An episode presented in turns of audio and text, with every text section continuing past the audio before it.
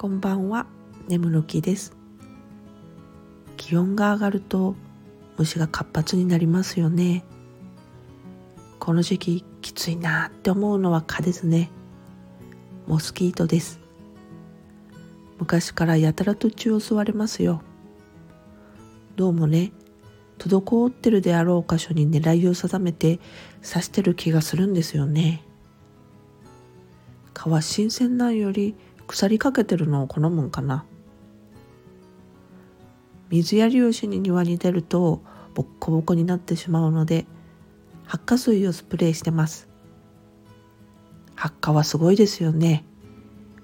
そばに来ても刺されなくなりました。ありがとう発火。毒ダミも虫除けになるので肌につけときます。